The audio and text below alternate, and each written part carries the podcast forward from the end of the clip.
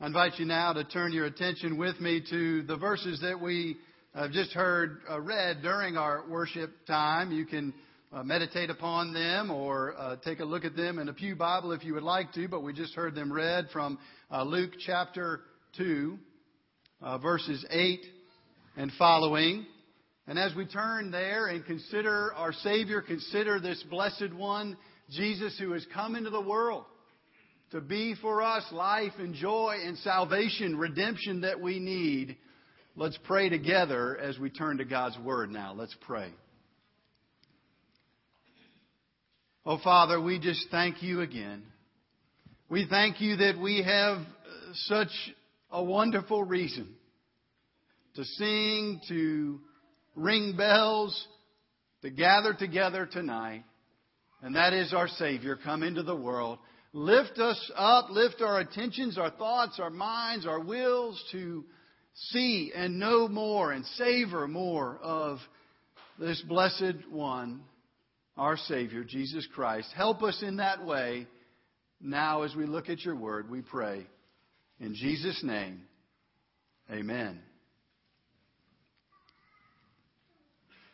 In C.S. Lewis's Chronicles of Narnia series, the final book, The Last Battle. Aslan, referring to Aslan, the, lion Christ figure who came forth in the land of Narnia in that particular book from a stable. We, we, we got to run away here. We got to run away. She's coming out. She, somebody wants to ring the bells. I don't blame her that lion Christ figure who had been in that last book in a stable, this dialogue transpired between some of the characters in the book. It seems then, said Tirian, smiling to himself, that the stable seen from within and the stable seen from without are two different places. Yes, said the Lord Digory, its inside is bigger than its outside. Queen Lucy, who, as you recall, came from our real world into that world of Narnia, said this In our world, too, a stable once had something inside that was bigger than our whole world. Indeed, as we gather tonight and think about the Lord Jesus come into the world, we meditate, we give our attention rightly to one who has come, this Jesus, whose love is bigger than the needs of all of the world. And so we're rightly invited to treasure him to value Him above all other things. Our verses tonight from Luke reminded us of this in Luke chapter 2, verse 10. Familiar verses for many of us, perhaps a little bit too familiar. We need a fresh work of the Lord's Spirit tonight to look upon His Word in Luke chapter 2. It says, And the angel said to them, these shepherds, Fear not fear not. That's the beginning of the message of the angels, and of course, part of that is because of the nature of the power and glory of God that's displayed in these angels who came. But part of it is directly related to what Jesus means and what Jesus can mean in our lives. That as He comes into the world, we don't need to have any more fear. No more fear about judgment for our thoughts, our actions, our thoughts, our actions, our doings that turn away from the living God. No more need to have fear of the dark things in our own lives or the dark things in our world. No more need even to have fear that would overwhelm us of death or even of failure or of the struggles we're facing in our relationships, in our marriage and other relationships, or making ends meet, Jesus comes in to wipe away fear that drives so much of our struggles in life. So the angels come and they declare, Fear not. Well, well, why? And how does that happen? Verse 10 continues in Luke chapter 2. Behold, I bring you good news of a great joy that will be for all people. Three things there. It's really good news. It, it makes absolute sense for us to get excited about this time, this season, this day we celebrate tomorrow. Jesus coming into the world because it's good news. Just, not just kind of helpful news or good thoughts for decent living, but it's life transforming news about a relationship with God that we can have through Jesus Christ. So it's good news, it says, of great joy. You know, someone mentioned to me today, just even going around to the grocery stores the last few days, I know it can be a stressful time, but a, a lot of folks are, are excited. They, we kind of greet one another with a little more exuberance. You might even run into a stranger in the store and you, you wave to them, say Merry Christmas to them. It's fitting that we're like that because we have great joy in our Savior. Good news of great joy that'll be for who?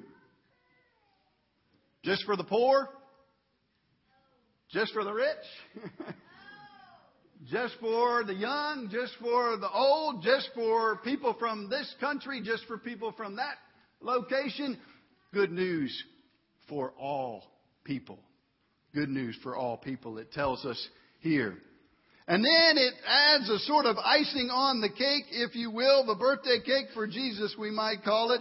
In verse 11, when they declare, Unto you is born this day in the city of David three things a Savior, a Redeemer, a Rescuer, a Deliverer, someone that comes and saves us, who is Christ, the Anointed One, the Messiah, the Chosen One, the Lord our rightful master, our rightful leader and ruler who we submit to for good reason.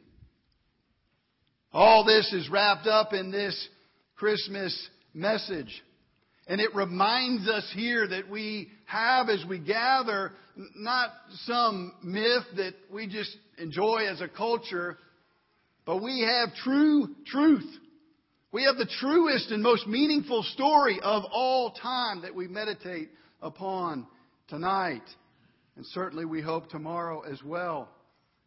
Reminds me of another tale from a British author, the Lord of the Rings series in the Two Towers movie version anyway. Samwise Gamgee, if you remember, and Frodo Baggins are making their way on this monumental mission to take that ring of evil and darkness and to see it destroyed.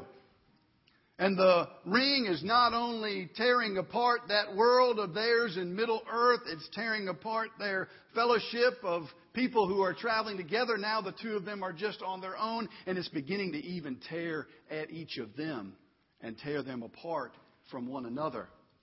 And Samwise Gamgee says these words to Frodo at a particular point of uncertainty and darkness. And perhaps some here tonight, even as we gather in this time and season of much joy, are wrestling with some darkness in our own lives. Certainly, we live in a dark world. Samwise said this. He says, It's like in the great stories, Mr. Frodo the ones that really matter. Full of darkness and danger they were, and sometimes you didn't want to know the end. Because how could the end be happy?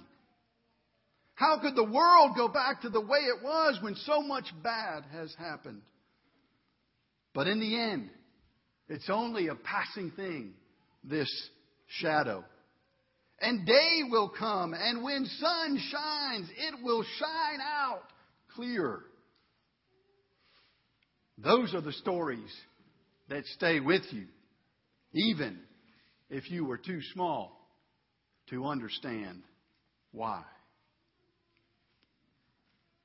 Indeed, I hope we realize, each one of us here tonight, that as we think about Christ, as we read some of the passages we've heard read tonight, that we are giving our attention to the greatest reality, the greatest true story ever known to us. Do you see that tonight? Would you join with me in believing that tonight? Because it'll transform our lives if we do. Indeed, it's not just a story that we hear. You remember I mentioned earlier that we have in Jesus the love that all the world needs, but that's not the end game. We're called to respond to it. It's meant to impact and change our lives. If you look again at Luke, or consider these verses with me, Luke chapter 2. Again, probably familiar to a number of us, verse 18 through 20. Listen to how the people responded who encountered this little child. And all who heard it wondered at what the shepherds told them. But Mary treasured up all these things, pondering them in her heart. And the shepherds returned, it says, glorifying and praising God for all they had heard and seen as it had been told to them. This message, this good news of great joy for all people, calls for us to respond to it. To respond by putting our faith in it. Perhaps some of us here tonight, Uh, God is bringing even this Christmas season to understand at a deeper level, in a eternally saving way, the realities of Christmas for the first time. The Bible gives us a basic framework for what it looks like to enter in and, and to know that salvation in, in a personal and a life changing way. Tells us a couple of things. One, that we are needing to come to a place of acknowledging that we have a need because we've fallen short, because we've turned away from God, that we have a need for this Savior, for one who would come, who'd be fully God, and therefore infinitely valuable, and also fully man, and therefore able to pay pound for pound for you and me, for our sins. So we're called to acknowledge that, called to recognize, the scriptures tell us, that Christ has met that need, that He is the one. He's the Savior, as we just read. He's the Christ. He's our Lord. And then lastly, as we acknowledge it, that by faith and repentance, by faith and repentance, we personally embrace that message. It means we, in our hearts and in our lives, trust in it. Devote our lives to Christ, knowing that He's done for us what we could never do to ourselves. And as we do that, we desire, it won't be perfect for us. It's certainly not perfect for me in my walk with the Lord, but we desire to repent, to turn from the things of this world that lead us away from our Savior and Lord. That's the message of Christmas. That's the message of this Savior come into the, into the world. And I hope it is a refreshing one. I hope it's good news for us tonight that brings us even in tough places in our lives, even as we see our own brokenness, to a place of great joy. And truly, that it is for all who sit here to enjoy if we would come and embrace it.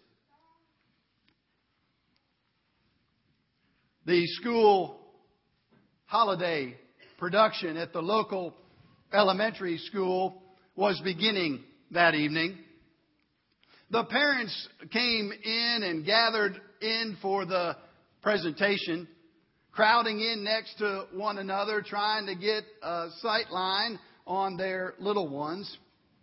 The teachers then began to come in and brought the classes in one by one for their part of the performance, the presentation. The parents expected uh, something a bit secularized, uh, maybe happy go lucky Christmas message. Several of the classes presented, and then finally one came up, and they were presenting a song called Christmas Love. Christmas love. The kids came up and had their little Santa hats on and their nice red sweaters, and they were all dressed for the occasion. And the song began. And as it went along, each child held up a different letter of the song. C is for Christmas. Up went the C. H is for happy. Up went the H. And so along the song went till it got just past the T. And one little girl, whose job was the M, held that letter up proudly, but didn't realize that she had it upside down. Instead, she was holding up a W. Some of the other children, the older kids and so forth, started to snicker at her a bit all the parents' hearts kind of sank for the parents of that little one, but she stood there proud with that W up as they finished on through the end of the song, Christmas Love. And as that last letter went up, everybody became silent. Eyes were widened as they looked up and saw the letters. Christ was love. Let's pray together. Indeed, Lord God, we praise you tonight that you have loved us so much as to go to the great length, the greatest length of sending your most precious Son into the world Oh, Lord, it is so easy for us to just roll along through another Christmas season. Or to maybe think, ah, I, I should dwell a little bit more upon this, but I've got these things I need to take care of. Oh, Father, help us tonight. Help us tomorrow. Help us in the weeks and months ahead to be those that are captivated by the reality that you loved us so much to send your Son into the world. That through your Son, indeed, as the Scriptures say, that all who believe in Him may have everlasting life. Thank you for your love. Thank you for Christmas love. Thank you that Christ was and is love. Amen.